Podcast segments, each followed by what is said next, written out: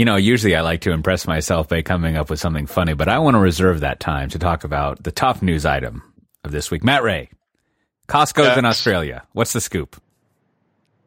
Uh, it's it's shockingly shockingly like Costco in America. Ah, Uh, they got the same Kirkland stuff. We got the uh, the the peanut butter pretzels, um, the massive thing of uh, raspberries. Um, they had a little more local produce, obviously. Can't uh, like what do they have? uh, like kangaroo cutlets? barramundi. Uh, we bought some barramundi, um, prawns. Uh, yeah, I mean, there was a lot more uh, Asian cuisine than than usual. Um, you know, my my daughter was like, maybe we should buy a four gallon thing of soy sauce, and I was like, no, we're good. That's- Uh, actually, that sounds was- like the it kind was, of- It wasn't. It wasn't four gallon. It was eight liters. That that sounds like the kind of thing. What do you, what do you uh, what do you got? Eight months left that you're going to be like hauling back to America. You're like, oh, we got our two liters of soy sauce left. Do we take it or leave it? Yeah, can't get this in America. Um, So, most important question: Did they have the free samples? Should uh, should parents looking to occupy small children just like take them and let them try crazy foods at Costco? It was exactly the same. I mean, yeah, Perfect. there were the free samples. The kids had uh, some, you know, they had some uh, coconut smoothies that you know we ended up buying. Um, they had little uh, little pieces of, of rolls, which we did not end up buying. Mm. Um, and and the classic Costco thing where uh, you buy the you, you grab the bag of uh, bagels and you go to pay for it, and they're like, "This was two for ten dollars," and you're like, "I'm not going back." so so uh, needless to say, we did not end up with uh, 16 bagels or 24 or whatever the count was. Ended up with All right, now, does your Costco membership from the United States transfer over, or is there It like does. another It approval does. process, a different credit card? How, what do I have to do? So so uh, I showed my card at the entrance, but nobody really seemed to care. Um, but you know that's kind of a Costco to Costco thing. Like they don't always, you know, they're not usually hard. No, no, Matt Ray, that's Australia. They just they just don't care, and and, and I like that for Australia for everyone in Australia. Um, uh, you know, and they they scanned my American card, and it was fine. The credit wow. card, the credit card, the Costco credit card didn't work, but maybe I never turned it on. I don't know. But they let me pay with any kind of credit card, uh, or uh, you know, debit card. They didn't really seem to care. So, payments a little different. Um, Australia's got you know different credit card systems, so uh, there's a lot less fraud c- covered by the the credit card vendors. Um, so yeah, it uh, all in all, it was disturbingly Costco. Right. Well, I have a few, go back. I, I have a few follow up questions slash comments. One, Okay. one, uh, you know, I'm on, I'm on that whole low carb thing. So I have to, I have to say the, the bakery section of Costco, always a bit of a delightful mystery to me. Like, uh, did, but did, do they have special regional bread there? What's, what's the situation with, first of all, first of all, in Australia, do they follow the American system of bread or are they closer to like the French system of bread? You know, I, and let me define that. The American system of bread is like, here's here's a uh, what what do you call a three dimensional rectangle? Here's the three dimensional rectangle of sliced bread stuff in a bag. Enjoy. And then and then there's there's always the uh, questionable tortillas you can get as well, and whatever the uh, the sort of like bread trend du jour is, whether it's like these flat little hockey puck things or maybe it might be a pita. I don't know. So that's like the American. The, the French system seems like here's a gigantic loaf of delicious bread. Go to town. Like doesn't come sliced, whatever. And so like, what's up with the Australians? Now I do know that at Costco, if you go if you go to the section where they've got the uh, not not the not the uh, what's the thing that Proust wrote about the uh, the little French biscuits that you eat. Baguette. No, no. Anyways, someone will know. Just write us a tweet. Tell us t- Proust eats one of these, and then he ends up writing like five thousand pages about his memories. A Madeline or whatever. Um, So next to the Madelines or Madelines in, in in the American Costco's, they have something that's called like an Aussie biscuit. So like maybe that's what Australian bread is like. An But- Anzac biscuit. yeah, I don't I don't know what it is. I've had them once; they're pretty good. So what is the Australian system of bread? It's just like America. Uh, you know, you got Good your your white, your wheat sliced, um, Mm-hmm. unsliced. Uh, they have croissants. Oh, Um, yeah, we bought some croissants. okay. Uh, so that answers that very exciting. that question in the And Cos- and, and Uh-huh. Einstein Einstein Brothers bagels. oh, so in the Australian Costco bread bakery section is the same, right? Dutch Pretty much. Yeah. Oh oh, hot cross buns though. Oh, one a penny, Huh? two a penny. You know what I'm saying? Yeah, I know what you're saying. Only they're they're far farthings. Wow. Wow. Okay. Now the rest of mine, the rest of mine, before we close this out, just some comments from my, my weekly visit to Costco this weekend. I got to go alone, which is just a delight. You know, instead of going with family, you can kind of go at your own pace. You can just take it all in. You can enjoy it. we, uh, you know, my wife, my wife needed some, some new tires. And let me tell you, the price of tires nowadays are not the same price that they were back when I had a Monte Carlo. Tire prices have gone up significantly. Oh oh, well that that's actually quite different here in Australia. Yeah. We spell it different. Mm. T Y R E. Right, right, right. No one tires of spelling things wrong. That's that's that's what I think. Uh, to add some color commentary, I forget all the other ones. Anyhow, uh, so so, uh, but also while I was there, I noticed two things of note. One, the card checker at the door was holding a sign about there being fresh pizza, and I just would like to say for all the the Costco marketing strategists listening. I don't think you should demean your staff by making them hold a sign. We all know that you have got really cheap pizza. The pizza is delicious. We know where the pizza is. We paid money to be here. You don't got to tell us you have pizza. Just let the staff person like stand there and smile and look at our little cards. So They need the the big white hand hands and a spinning sign that says pizza. yeah, you know that that jiggly tube guy who's always moving all around. He's my favorite. Also, up at the Cedar Park Costco, they have chili, which is interesting. New addition. Uh, the other thing I wanted to note Chili. I've never noticed chili before. That, that you know at, at the uh, at the No. In Australia, they did not have chili. oh oh yeah yeah. So we've got we've but, got that. but but they they had the hot dogs and pizza. Oh, hot dogs and pizza. Oh, yeah, and then man, that pizza hard to beat if you're into that kind of thing. So the second thing I wanted to note is that now I don't know if this is available worldwide, uh, as as it were, but uh, hold on, I've got to disconnect these Bluetooth headsets that keep trying to connect. I don't know if this is available worldwide, but I was looking around, you know, my leisurely pace, and they have a tower of sunglasses that are all polarized, and and hidden behind it, at least in the Cedar Park Costco, they had some Ray Bans and they have turtle shell and black wayfarers and aviator sunglasses and the and the the aviators are like uh, $120 which is about 60 to $100 cheaper than if you went to Nordstrom and bought polarized uh, stuff for yourself so much better deal Much better deal. Uh, yeah, I didn't check the sunglasses. Uh, Australia's got a lot of uh, you know really really cheap sunglasses. Um, I think they subsidize them through the the Cancer Council Mm. because you know they don't want people getting uh, you know eye cancer, skin cancer, or whatnot. well you know Yeah. So that's that's that's my adventure. I I did it for the listeners. Um, like I said, uh, not sure I'll head back. Uh, it's kind of a kind of a long haul out in the suburbs, if you will. hmm But uh, yeah, Costco in Australia. yeah Be sure to check out the picture. yeah it's, it's a good one now let me let me ask this where'd you get that shirt Matt Ray Oh, see, that shirt is is actually a good segue back into technology. mm. so that is a, a, a very limited edition um, Habitat developer shirt.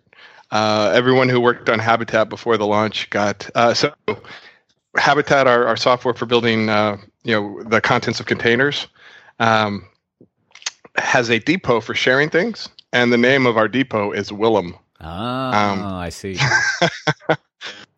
So that is my Willem Depot shirt. yeah no that makes sense Oh, It might might be the only one in Australia, as far as I know. yes. Mm. What's up? What's the latest with Habitat? Like, I mean, is it kicking ass? Like, what should we know? What do I need to know about it? What do you need to know? Uh, I got a talk next week at. Uh, uh, I'm working on content for Microsoft Ignite Australia. We're giving a habitat talk there. Um, it's it's going well. You know, people who uh, build a lot of containers, people who have kind of gone around the bend on the uh, uh, the whole Docker mesosphere kubernetes thing who are starting to feel the pain of, of building containers and managing them um, you know people with production uh, contain- containers in production really like it. So uh, you know, it's it's steadily picking up steam. Uh, we've got a couple of events going on. Uh, maybe I'll get them into the mid roll. Uh, you, you, know, just various Docker hack days. It's uh, you know, it, it's and the Windows support is coming along. We that's what we're going to be demoing at the, the, Ignite Australia next week. Is, is showing off Windows container or building containers for Windows. Mm. So yeah, that sounds like fun. So is that it is is that uh, so? I, I, was I was planning out my uh, my DevOps days journey this year. So is, is that some, is this some stuff I can expect to see on the DevOps days circuit? Oh yeah, yeah. We we have uh, we have people who are uh, we've got a community manager uh, who's who's you know he's about the most traveling guy at Chef right now, mm-hmm. and uh, he's he's hitting up as many events as possible, and um, yeah, you're going to see a lot of habitat, uh, also a lot of inspec, you know, our compliance stuff. That's uh, taken off really well. So we're oh yeah, I think we're hiring a community manager for that too. So hiring a whole lot, hiring, yeah, it's crazy. Some some companies are actually hiring this year. Yeah, well, you know that's a good that's that's a good opportunity. I'm going to be at DevOps Day Charlotte next week. I think it's uh, Monday and Tuesday, whatever the numbers are for those days. I, I'm speaking on the second day in the morning, and I got them to give us a code. I'm sure listeners are, just going to hop on the opportunity. But if you register for DevOps Day Charlotte with the code SDT, you know it stands for Software Defined Talk it's not only 15% off, it's 25% off. And it's not really 15 plus 25. It's 25% off which I think is even uh, better. That's that's a tremendous savings that you can have. Unfortunately, because because I've been so unavailable for so long, uh, I don't think we've really. I guess we wangled it in last episode, but we haven't had all month to promote it. But you should come out there to DevOps Day Charlotte. I think we'll have some books at our pivotal booth, and you know, I'm gonna pretend like I'm working while I'm there. It'll it'll be fun. I need to put together my talk too. Do you guys have any ideas? Uh, well, we could look at the show notes. Sounds like Coté. Only one thing: containers. Containers, containers of the Got future. It. Got it. I mean, just one slide with containers, and that's it. That's right. That's right. Yeah. We can say there's two types of software: software that's in the container and software that's outside of the container. And that'll that'll that'll be my ignite talk. No, I don't have an ignite talk. I have a 30 minute talk. Anyways, I actually have a talk. I just have to put it together. Okay. All right. Yeah. Sounds effective. Well, it seems like uh, we'll get back to some mid roll stuff later on towards the end, I guess. But uh, yeah, so it's been since December. Uh, is that right? You know, Brandon and I had uh, a, a, little, a yeah. little conversation. And uh, you know, it just it's just scheduling is annoying when when life comes into play. But uh, there's been a slew of like acquisitions, I think, that are worth commenting on in in the space we seem to care about here, the infrastructure software space. Uh, since since last we talked, the first one was the uh, the interesting story of of Cisco buying AppDynamics. There's it seems it seems right. seems seems like there was a big write up. I mean, a, a big markup. Uh, they were just about to IPO, and then uh, they went from like I don't know what was it, 1.7 billion expected in an IPO to 3.7 billion. Uh, that they were yeah, purchased on. Yeah. Yeah. I mean, I, you know, it's been so long that we recorded the when I when we started the show notes, I actually put it in. You know, here's the SEC filings. You know, dug mm-hmm. into the numbers a little bit about you know their earnings and you know the quarterly projections and and then you know time passed. you know the holidays happened and and then uh, had to go and update the show notes that well cisco bought them here's the multiplier um, i think it was 16 17 something like that yeah yeah, um, yeah. You know the, the multiplier on earnings um, you know and, and, they've got a you know really strong uh, subscription based arr model which is uh, you know that that's a nice business to have the question is why cisco um, well, I think that, and I also think like why that price, right? So if I mean, you just think about it, right? You're like, well, let's just make the number a little bit more round. It's like if the company publicly is going to value itself around two billion, and you're paying, you know, almost double, like yeah. what do you know, or why is it worth so much more that you own it, right?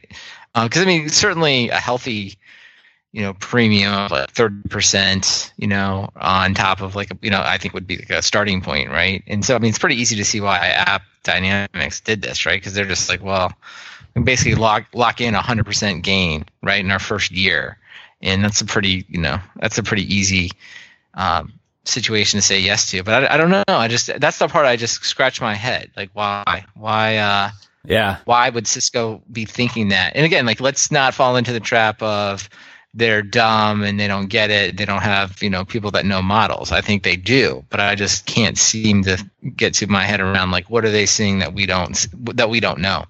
Yeah. Well, Well, I mean, you know, they they must be laying groundwork for you know some sort of software play, but they pulled back on their OpenStack.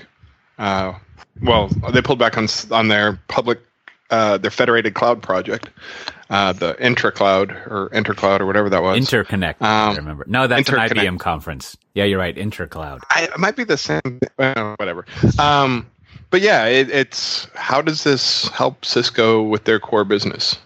Yeah. Well, you know, uh, I, I, I, uh, what was I going to say? I haven't followed Cisco's portfolio for for recently, but they do have they have had a uh, uh, a, a, so- a systems management portfolio for for a while. They bought they bought some little runbook company called not Manage Objects, but something like that. Maybe it is Manage Objects. And every now and then they pick up these little assets, and and uh, I I also like I mean AppDynamics is basically APM, right? Like it's like a new relic APM-y kind of thing. They don't have any. I mean, that's not not not that that's bad. No, there's anything wrong with it, but that's they're basically APM, right? Yep. Yeah, All right. So, I mean, I don't really know what uh, what what Cisco's deal is nowadays, but there is a pattern uh, which I may or may not know something about. Uh, yeah, managed objects. That was the name of the thing. Where you're a hardware company and you're like, I'd like some of that sweet software margin. and and one of the uh, one of the one of the ideas that you have is that uh, so let's look at the nature of the software stack nowadays and you're like oh it's all cloud and so the nature of how you do systems management is changing and then so if you look at those markets there's this huge opportunity of, of a switchover of market share uh, to new types of systems management and ever, whenever you want to lay out a bunch of money, uh, you're sort of like, I want to leapfrog. I don't want to just buy the next, you know, uh, I don't know what you call a cow that's running out of milk, but the next, you know, withered cow that Mickey Mouse and Donald and Goofy are going to like milk and slice little beans off of. Obviously, a pivotal cartoon of my life, which I reference frequently. Um, and so you want to buy the the next thing. And and if you look at a, a SaaS based APM tool, it would seem like the only thing that, that you can you can manage uh, you can manage uh, what am I trying to say? The only thing to do that has money other than have your own public cloud is to manage the cloud. And so you start looking at Yeah. things like APM and I don't know, that would drive you to buy APM stuff. And then also handily APM stuff usually also works with existing pre-cloud IT. Uh, if, if, uh, if you can land an agent on that side. So you're kind of like, it's, it's almost like a, a good acquisition. And then I would imagine also the dynamics of a, of a SaaS business. Once you look at their finances, it starts to be, you you can start predicting things, and it's a lot in, more interesting financial wise to uh to to look at. Plus, you got a SaaS business. But Yeah. I, I, mean, I mean that said, so, so to wrap up my uh, my thing here again, I have no idea if that's like Cisco's deal. However, based on like when I did kind of follow systems management closely, I mean, I don't I don't know if Cisco has a good track record on software. So it is a little like the assets that I paid attention to that, that have kind of like gone into Cisco. They, they have the, uh, they don't always pan out so well, but you know, who knows? I mean, App Dynamics is a pretty strong brand and everything. We'll, uh, we'll see Yeah. what happens. I mean, it's a strong brand with a good Rolodex of customers, and, and maybe if they can put together a cohesive, you know, systems management portfolio of complementary products, you know, they're become like the next BMC Synergies, boys. Synergies. Synergies. Well, I do think you know a couple things. Just looking at the financials, just I think Cisco had something around seventy billion dollars, you know, of cash on hand. So in some cases, right, it's cash in the bank for Cisco isn't really that helpful, right? It doesn't help their multiple. So definitely, even if they're overpaying, right, it's one way to allocate that. So that part makes sense to me.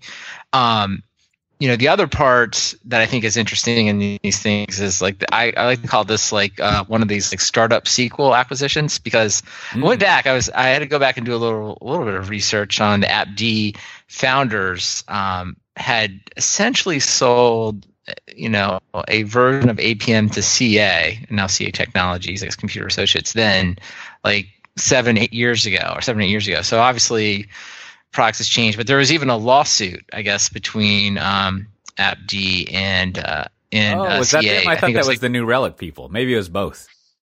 Uh, I think it was the AppD stuff because I went back. I was trying to look it over, and and so I think um now someone's going to fact check me and, and tell me I'm wrong, but it's okay. You know, alternative facts will live on here.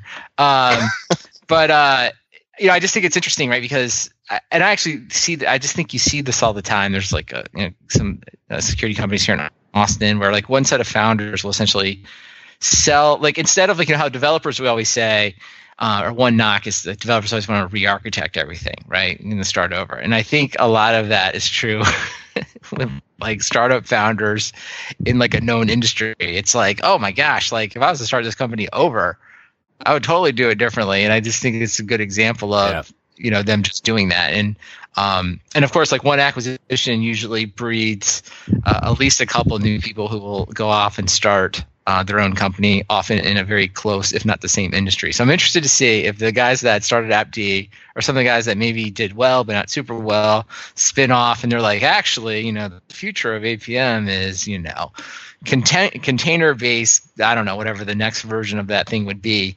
Um, Machine 'cause it- learning. yeah, 'cause we, or yeah, AI, whatever, you know, just keep loading in the buzzwords. Um, because you just see this happen like over and over, right? In, in in technology, like someone sells it and then they uh, start the same company, only just slightly different. So it'd be fun to watch that. You know, I've I've been painfully trying to go through the audio version of Thinking Fast, Thinking Slow. So let me let me bust out with some some cognitive bullshit phrasing for the, I don't know if it's like an availability bias, but I feel like all of us have worked in APM so much that might be the problem of why we think this. But like I feel like the most replicated type of infrastructure software is APM. It's just like it's pretty much the same thing over and over again. It's just like uh, let me guess there's going to be some sort of metric generated by something that you want to collect that you're going to put somewhere to determine if things are going poorly or not. And if you're going to like blow someone's mind, you're going to actually simulate the time it takes for a process to execute and see if it's going okay. And, and, you know, it, it, I, I don't really know if, uh, I think, I think at one of your, uh, alma mater. Is that how you say it at Boundary? There was there was there was some experimentation with doing something new in this area, but uh, ultimately, nope.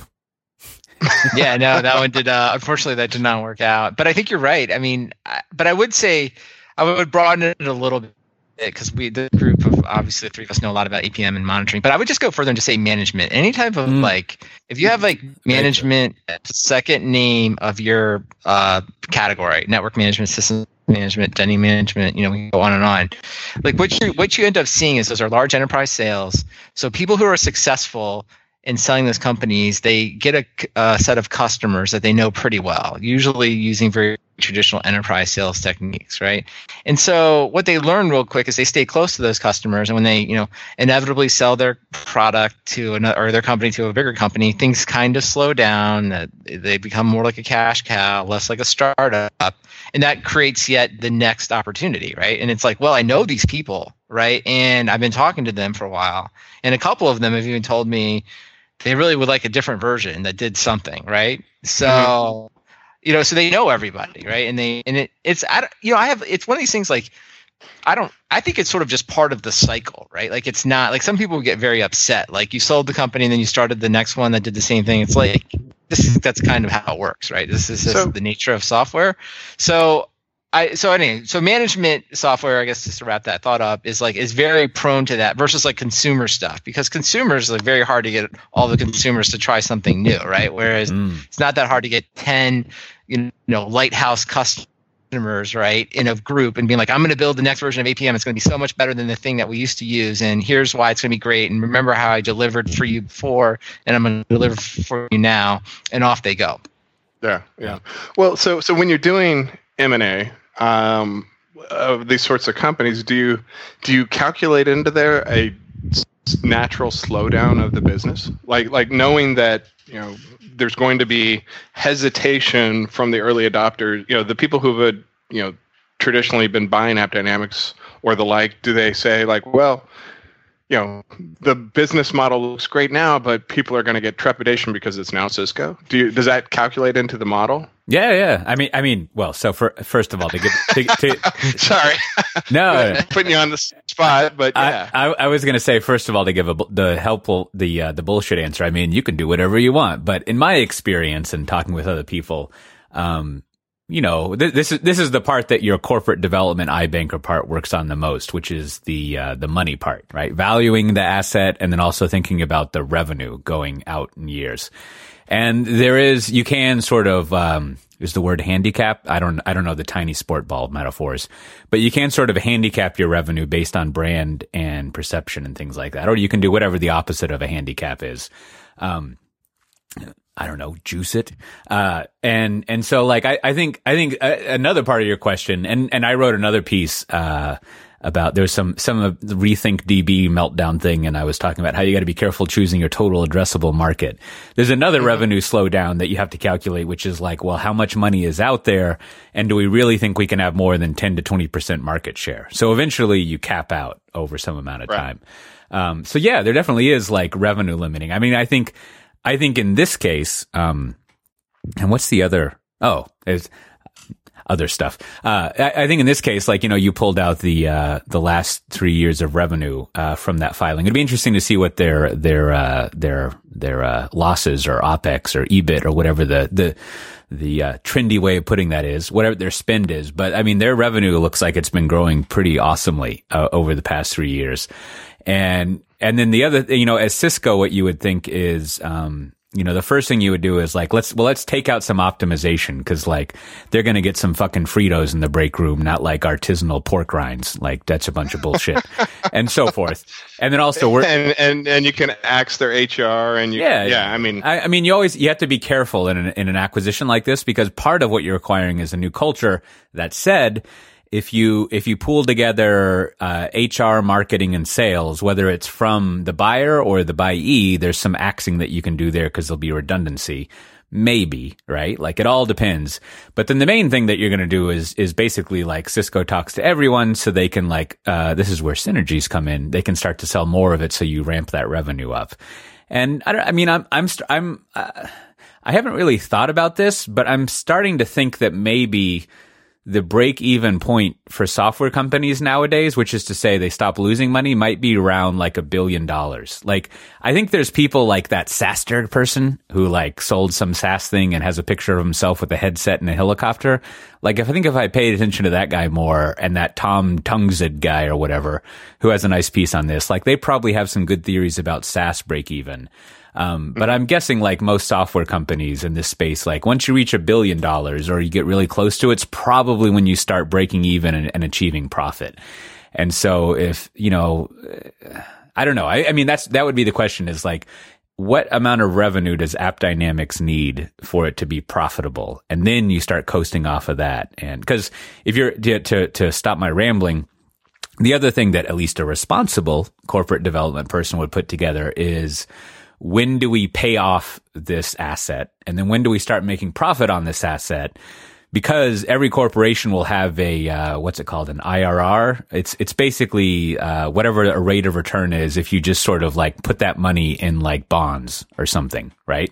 Mm-hmm. And basically, like to be responsible, it's sort of like, well, uh, we have to at least beat that, right? Like otherwise, we could have just made money for free doing nothing. So at some point, the business case has to uh, beat whatever your IRR is. So some people have figured out what it looks like, and you know, usually I'm I'm pretty sure the people at Cisco are probably rational deal makers, and they wouldn't have like blown out their spreadsheet with a uh, 3.7 billion thing. I mean, they don't have the Trump team working on stuff, so I think they're actually capable of uh, using a toilet.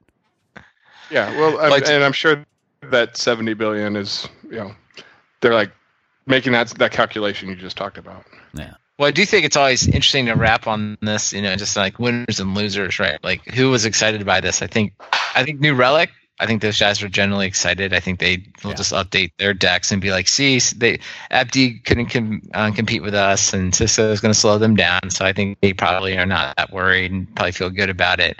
I think the guys at Datadog are just ecstatic. They were just like, "Oh my god, somebody just bought this company for almost four billion dollars. That means we have to be worth, you know, at least two billion dollars. Um, so anybody in the systems management APM world, I think, is probably feeling pretty good about themselves.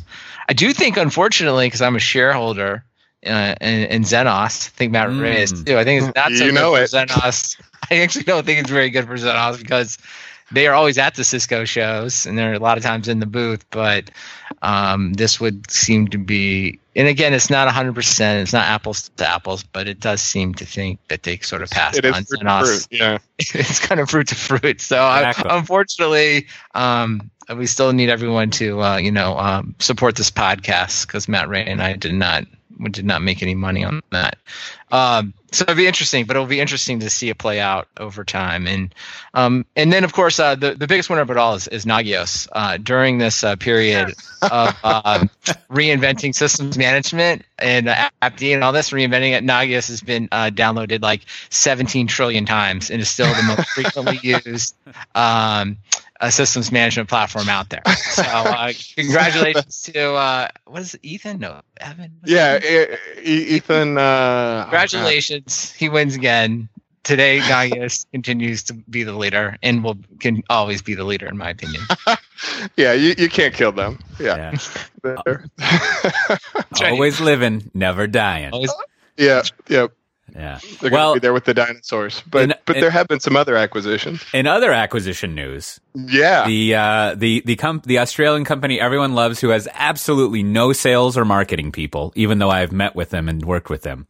Uh, I, it must have been some sort of fever dream I had when I was in San Francisco several years ago. Um, you know, who who knows what happens in that that place? Uh, it, it, the uh, Atlassian bought Trello for what was it four four hundred twenty five million, which is which is I have to say, I mean Trello, nice product. The most shocking thing was that amount of money, and and and I guess like I guess I guess what do I know? But like uh, Right. Trello must be mega popular.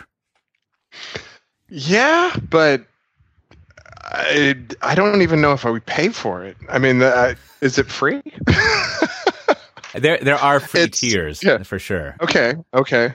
Um, but that's that's a whole lot of uh, a whole lot of Kanban boards and, and whatnot. I mean, 425 million is is a, a shockingly large amount. Um, I think. Uh, uh, well, there was a, a public write up on, on the 451 group that about it, um, and, and various articles other places that uh, you know it's not the revenue that uh, well, you know, what what do we know? Uh, external public, you know, external speculation, but it wasn't the revenue that Atlassian was buying up as much as protection of their business model. You know, Mm. um, you know, it's not like I mean, contrasting the the AppDynamics acquisition. You know, AppDynamics is not exactly competitive with Cisco. you know, it's not a threat to what they do.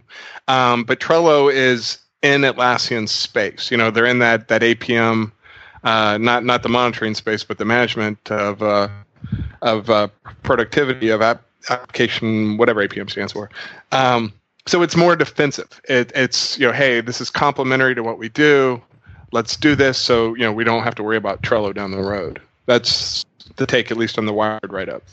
Yeah, yeah, I, I, I could see that. I mean, it is, it is like I, I, you know, I have never actually, uh, used Atlassian products except sort of from afar. But yeah, Trello is, is pretty nice. Like I, and I, I think internally I've actually seen people at, uh, at, uh, non-development people at Pivotal using it quite a bit recently, but it's, it's a, it's, it's a nice way of doing things. It, and, and I, I mean, does, does Jira have like Kanban stuff in it? Like, they're still like a like a Bugzilla descendant, right? Not really like a like a No, re- uh, rethought out project management thing.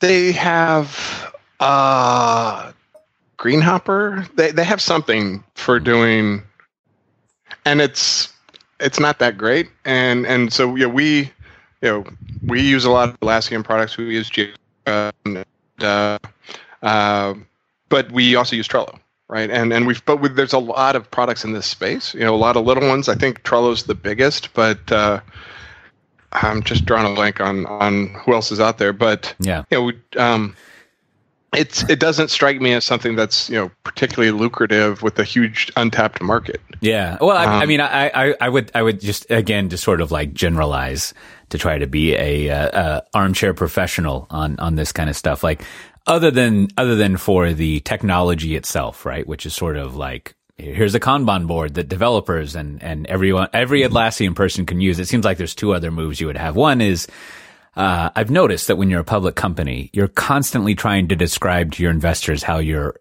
getting into new markets and adding new types of people. Mm. I think in in my mind, ServiceNow is the infamous example of this. Like I think every year for the last uh, I don't know 10 years, ServiceNow is like, we're going to manage the software that the DMV uses.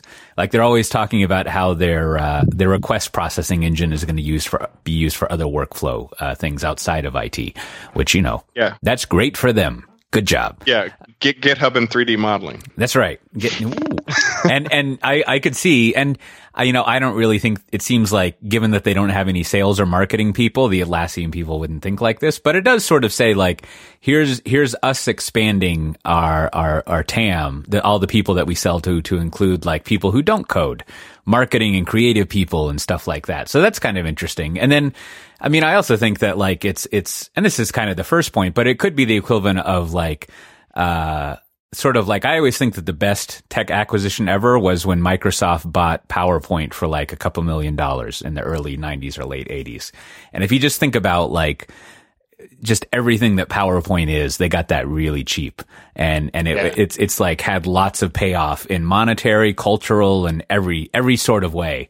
And, you know, in, in, in a sense, it seems like of all the Kanban things and project management, at least in my mind, which again is highly biased by some sort of thing in that tome I'll hopefully get through one day.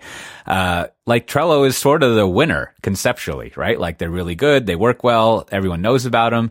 And so maybe if you just left that thing to be, it would actually expand really well and uh, do well on its own. But I don't know. I mean, I think I think it's it's probably just a good product and doesn't seem too crazy that they bought it. And I would assume I don't know how many paying customers Trello has, but it's kind of like the AppDynamics conversation we had is like, well, unless it's a terrible business, it's probably okay. That's that's my analysis. Probably okay. Probably well, the uh, the move I've seen here you know that I guess this acquisition reminds me of the most is just the simple um, the old cross sell upsell like hey you guys have this massive community that you are quote unquote not you know um, selling to at all so why don't we go ahead and buy this cross sell them some other Atlassian products and uh, raise the price and actually put a team of uh, inside sales guys on following up on all the leads right? And we think we can actually make good money doing that. And, so, and sometimes the community you know rejects that or the users reject that and sometimes the uh, you know sometimes it works fine right sometimes yeah. it's like yeah there's just a bunch of people just sitting there like yeah and you know what no one ever called me and i just you know just kept using the free plan but you're right i got i got money i got a thousand dollars or five thousand dollars to set it up um. So that'd be my my you know my guess is what happens there. And and I and I think as Brandon always tries to bring in on M and A talk, like who are the uh, who are the losers, if you will, or or the other stuff. And and uh, you know, along the lines of what you're just saying, I think there's an interesting thought experiment of like, you know, what if Salesforce bought Trello, right? Like that's an interesting thought exercise right. in the sense of um, never minding my thoughts about people who don't know how to use Salesforce or if it actually does anything. But let's assume that Salesforce is used as sort of like the way you run your sales operation and keep track of it. And, uh, it, you know, the idea of using something like Trello to basically project manage all of your, uh, sales, sales transactions and projects. That seems like it would be pretty awesome. But in that case, it would be kind of like a much more far fetched thing of like, well, this is a market that has never shown an aptitude for doing anything other than typing really quick emails to people and calling them with unscheduled calls. Uh, so, you know, who knows if they'll use this, but it, it would seem like an interesting hope for, uh, adding some, some organization to an otherwise chaotic process. And, uh, yeah, I don't know. See, that's probably enough money that all the individual workers get a good payoff from it. And, uh, they probably also like, I mean, another thing you always consider in uh, acquisition is like, is everyone just going to quit because there's a bad cultural fit? Which I, I, I don't think the Trello people would, would quit from Atlassian. I, I bet, I bet they got the artisanal pork rinds. they do. They do. I Atlassian's got uh, very nice offices. I don't know if they had artisanal pork rinds, but you know they have. They've got lunch. Uh, you know they they bring in lunch and they've got uh, all the drinks and and snacks. It's good. Good mm-hmm. place. You know, I was out in San Francisco for our uh, annual team meeting for the, we're not evangelists, we're platform advocates for the ad- advocate team. And we were at the 875 Howard Street and man, I love that startup life. You get, they get breakfast in the morning, free lunch on Tuesday. That's, I'm, I'm sad to report they don't have, no longer have sriracha cashews, but they do have this one drink that is, it's not watermelon juice, but it's made out of what's described on the side as watermelon juice and watermelon rind juice and a little bit of ginger, I think. Those, those are delicious. And there's some sort of jittery John coffee drink that's, uh, they have a, they have a Brazilian nut, which I don't recommend that. There's a bunch of sediment in the bottom and it just tastes like dirt. Um, and, but then they do have a Vietnamese coffee, which miraculously, now I don't know if condensed milk has sugar in it, but on the list, there is no sugar on it, which is which is a miracle. And uh, you know, we got a lot going on there at the office, including kimchi for breakfast, if you want that, which I think is that's that's that's a trend waiting to happen. So speaking of of uh, the color red, the last one I think that we'll have time to go over is Oracle buying a how do you say it? Apiary? Apiary it's uh, you know, I actually talked with their CEO a while ago. I think I had a podcast with him even. Although I get him, I, I, I get that podcast confused with the rainforest one. No, no, I talked with him. We it was one it was one of the original pivotal conversations episodes I had where uh, I was like I was like, isn't microservices just SOA? And we had a good conversation. and he's like, "I will stab you, sir." that's that's right. I do not have a stick sharp enough to put in your eye. I think is the general reply you get from the kids on that question. But uh, yeah, you know, I, I think uh, I don't think the amount was disclosed. If I remember, uh, my my buddy Carl Lehman uh, wrote up that he was estimating there was I don't know two or three million in revenue that that they were having. Uh, they were having, mm-hmm. and uh, you know, I, I think I was trying to do some swagging in a blog post I had about what the um, the market of, the API management market is, and I think right now it's kind of estimated at like almost seven hundred million dollars and going to grow larger. I mean, Apigee is the big owned by Google now, the big player here, and to be clear, uh, API, uh, they really are just design and documentation for the API economy, uh, which you could mm-hmm. think of them as the Rational Rose of, of API stuff. If if you're old, oh, you know that was that was. Uh, you remember when you would select some code and right click and you would have a bunch of UML diagrams? That was like some fucking magic right there. Yeah, yeah. Somewhere somewhere in a box is a certification for for that kind of stuff. Yeah, yeah. But it, you know, I have to say it's sort of a curious application in so much as I have no idea what the fuck Oracle's real cloud strategy is. So it's hard for me to even imagine what's going on there. The, before, before I, I stop monologuing, I mean, Oracle does, uh, as long as you remind them that they should publicly say they don't, as we saw this summer, they do have the Java world and a huge programming community. So it would make sense that they would yeah, buy coding yeah. tools like this. But it is, they're just like, uh, you know, in addition to one of their co-CEOs like being a Trump advisor, they're just overall like a very shifty company, uh, which I guess at this point I'll never be able to work for. But like, it's hard to know exactly what they have going on, so it's difficult to speculate what their deal is. And and to use well, my ongoing yeah. joke, I don't think they have artisanal pork rinds. Not anymore. Not anymore. Uh, pork rinds are for closers. Um, yeah, I mean, uh, it's hard to Oracle is, is also, you know, like Cisco, they're they're going through a transition of sorts where, you know, the things that you identify as their traditional business model have changed or are changing. And where does this fit in the things that they do? You know, it would be uh, fun to have, you know, somebody sit down and explain their vision. Um, then, you know, maybe uh, the next uh, open world or Java world, whatever they're called these days, you know, they'll they'll sit down and, and tell us how they're they're conquering the cloud again. Um, maybe maybe it fits in there. Uh, you know, with with Google's acquisition of Apigee, you know, you can kind of see well, it fits into this you know developer first uh, cloud vision that they're having, and Oracle says that's what they want. You know, they want to be the the developer yeah. cloud. Uh, but you know, I don't. I just uh, you know, I don't know how that that gets rationalized, if you will. Yeah. Yeah. You got anything on that, Brandon? But what what do you think? What Oracle's do you not think the of, only one buying things. what, what what do you think? What do you think of uh, of of of Oracle spending money on developer tools?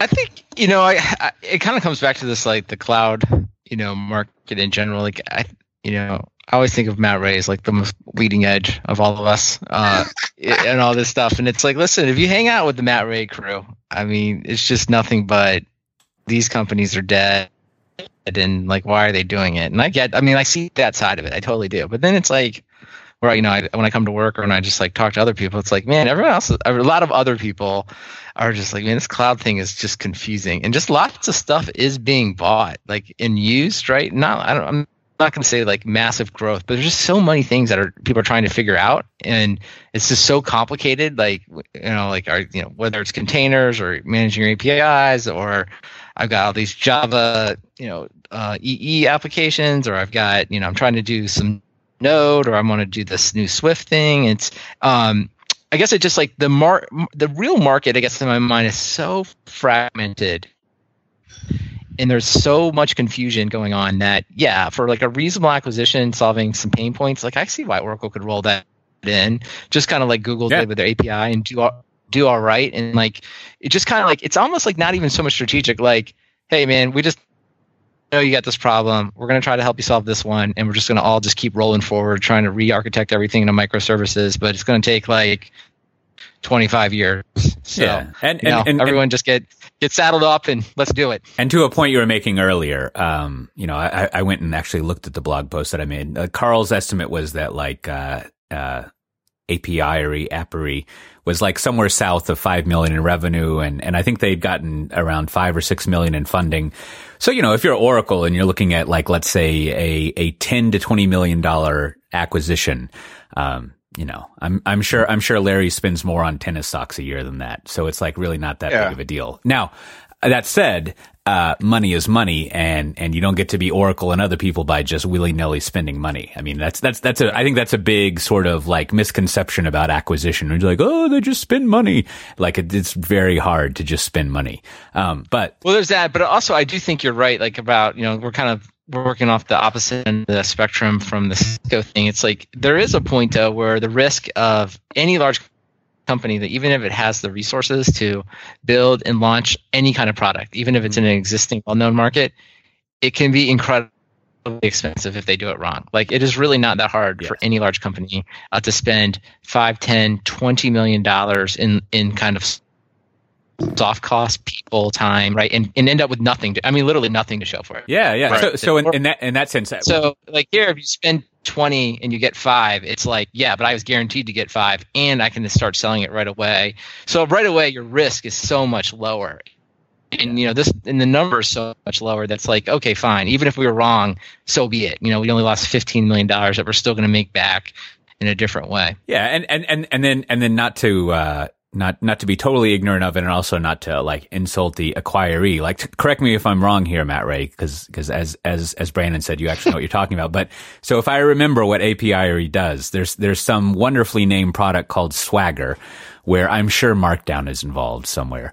You you like basically you basically use Markdown and some DSLE kind of thing they have, and you as an architect, designer, developer, you kind of write up what you what you want your API, literally your API to look like, the the interface for it. And there's a way of publishing what that looks like so that you can start to like share that and have it, and it'll update. And I'm sure it hooks into all your Jenkins nonsense. Um, Yep.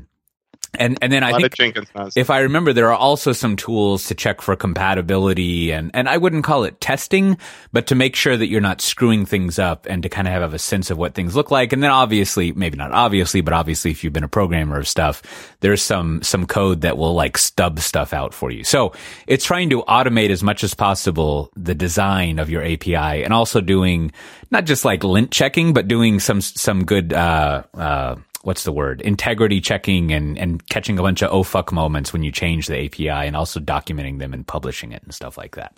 yeah, I mean and- that's that's it in a nutshell, right? Which which which is like like I remember when I was getting briefed on this, I was in the uh, the Heavybit offices back when I was an analyst. Uh, very nice offices, uh, and um, uh, Yeah, I mean that seems like a great technology. So I think I think to build on what Brandon was saying, like I mean, if I if if I had a kitty of of cash to spend, I mean it makes sense as a and again I don't mean this to be insulting to API, but sort of like an experiment of a thing to do that would be relatively low cost and could have a, a good payoff for uh, for Oracle because I think obviously having good API management, uh, all the way back to one of my favorite books, Effective Java, is the core of what Java is and should be for like enterprise cloud sorts of stuff.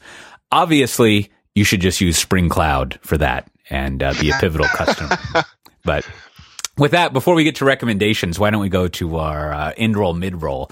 I I already uh, hustled the uh, the DevOps Day Charlotte uh, appearance. Remember, it's next week, so you got to listen to this thing quick, and you can use the code SDT to get twenty five percent off. What do you got for us, Matt? Uh, I'm going to be at the uh, AWS Sydney user group tomorrow night, talking about Chef and the OpsWorks for Chef Automate platform uh, that Amazon's got going. And uh, next week, I'll be at Microsoft Ignite Australia on the mm. Gold Coast. It's going to be awesome. And uh, we'll have a, a, booth there. And uh, registration for ChefConf is going on. It's going to be uh, coming up in Austin in just a few short months. So, uh, oh, that's not, you know, I think I, my I, talk will be accepted. Yeah. I think I think I submitted a talk there too. There, Matt Ray. Can you can you can you work your your magic? get my talk accepted? Well, yeah, we we have this whole like uh, double blind names removed. Yeah, you know, I trying to get. I, uh, I I submitted some talk recently and it said it was using that and and I was uh, I was of a schizophrenic mind about it. I was like, yeah, that actually sounds. I mean, I read that Malcolm Gladwell book and and also like you know the internet. On the other hand, I was like, yeah, but I'm Coté. You should really. uh, well, see, see, oh, Coté. yeah, uh, mm, that there's a lot to unpack there. Uh, yeah, we'll save yeah. that for uh, you. You could you could talk to. Uh, I I, I, I would just like the record to show that I am often complimented for my wry sense of humor. So okay. Uh, that's that's we'll, we'll that's what that I'm saying there. Yeah. Yes, yes.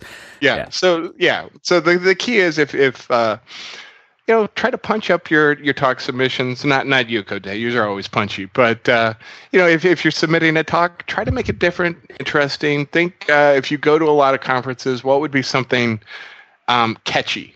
Yeah. You know, uh, if if you're if you're trying to sell me on you know API management, you know, call it you know bringing the swagger back to swagger or something. Hey, I don't know. That's a joke. Right hey, there. well, you know what? You, you know, you know what? Maybe they should do is just have a live recording of this podcast. Maybe they oh, have a media oh. room that they don't need at some point. Just anyone who wants to have a live recording of this podcast, you should ask us about it. That would be great. I don't know why you know people what? don't ask us.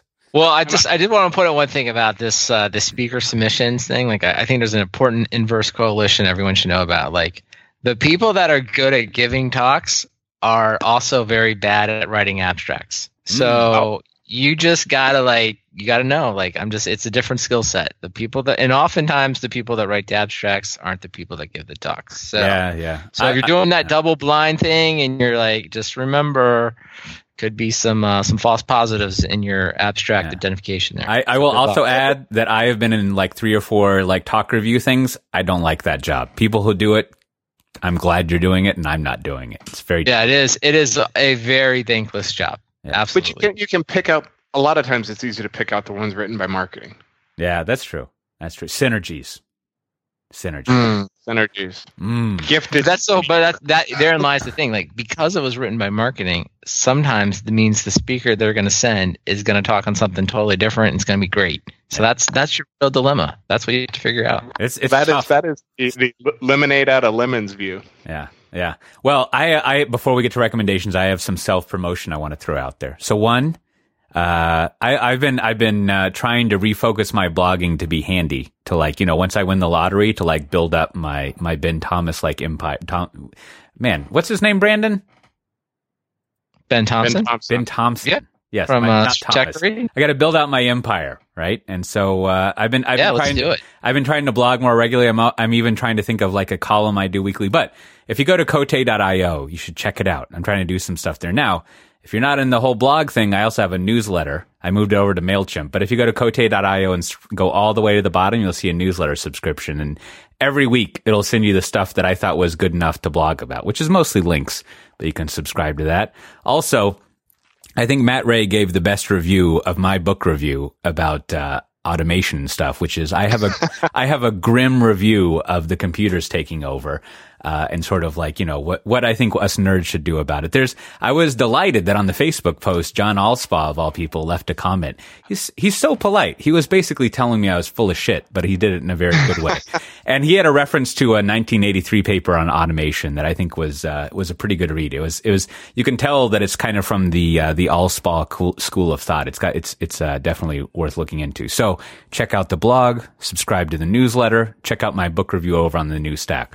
All of these will be in the show notes at softwaredefinedtalk.com, uh, softwaredefinedtalk.com slash 86, if, uh, if I remember. Now, with that, recommendations. Now, I'll, I'll go first because I'm talking. But, uh, so I already recommended go right to your Costco and f- buy some Ray Bans. Excellent discount. The only problem is like we bought my wife's Ray Bans at Nordstrom and you can basically go in there at any time and they'll just replace them if you make up a good story and adjust them. Like Nordstrom's awesome, but they're like $200 Ray Bans versus like 136 all in with taxes. So, you know, whatever.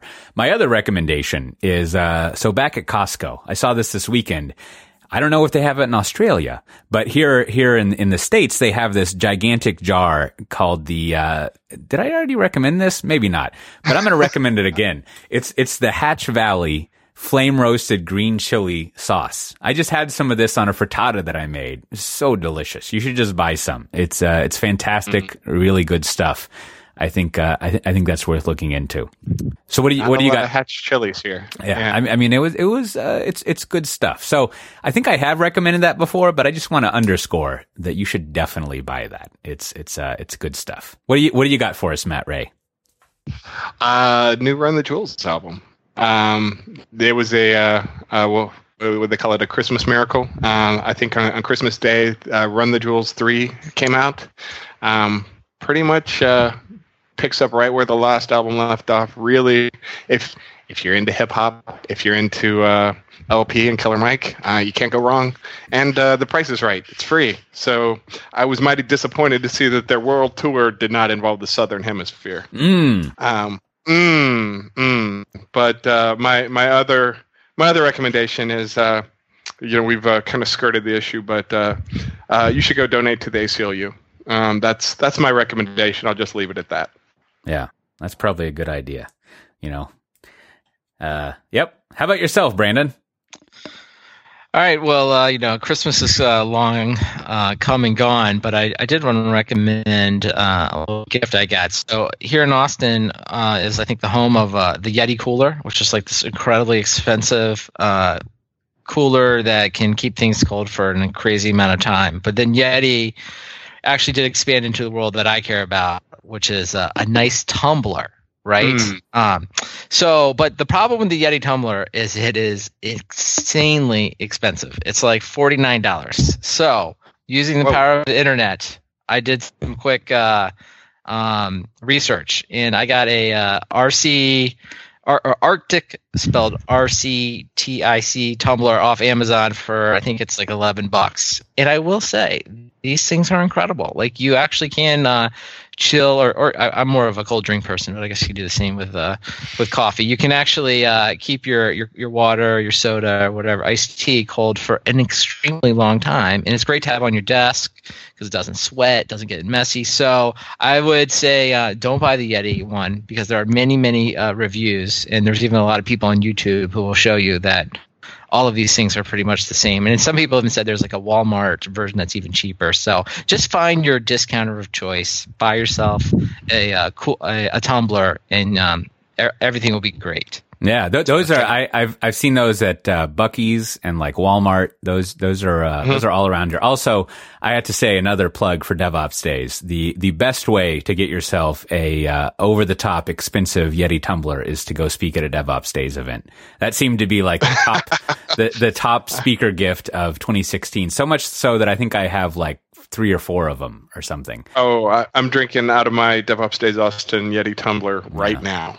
Yeah, you know, I have to uh, say, I, I don't, I don't, uh, I want to believe in the Yeti, the Yeti thing. I love their ad campaigns too, But uh, you know, who who knows? I I think I think Yeti and Patagonia should come together. I think that's a I think that's a match. they do see now that is an acquisition that would do well. I, I think I think very comp- I, I think I and think the- everything should be sold at REI. All of that. Yeah. They should exclusively sell everything. at I think I think if you were to look at the customer base of each of those, the Venn diagram overlap would actually be shockingly small. I think I think the Yeti people, you know, there's a lot of uh, there's a lot of people who may not buy into the whole hippie shit thing, right?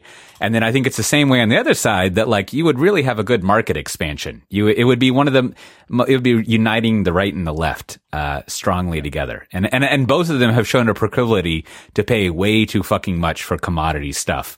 Uh, so you know you're all set. I mean, I bought one of those like three hundred twenty dollar like Patagonia hoodie things. I don't know why. Like I could probably go to Cabela's and buy what is it the the Red Duck some Red Duck brand of something for like five bucks and be just fine. But like I feel a lot better with like three hundred dollars. Well, in fairness, like, hey, man, it's okay to pay a little extra for a brand. Like we've all done it, but uh, there's the moment where where Yeti, I think they would have looked too far. But like, hey, if someone gave me a Yeti uh, tumbler, it's great. I'd use that too. Yeah. So you know, Well, those are good recommendations. Well, as always, this has been Software Defined Talk, which you can find at softwaredefinedtalk.com. The show notes for this episode are available at softwaredefinedtalk.com slash 86. We've had a lot of really nice reviews and ratings over the past several months. I even put one of them on the about page, uh, the one that we, we read recently. I think, I think it characterizes the show at least the way I would like to think about it.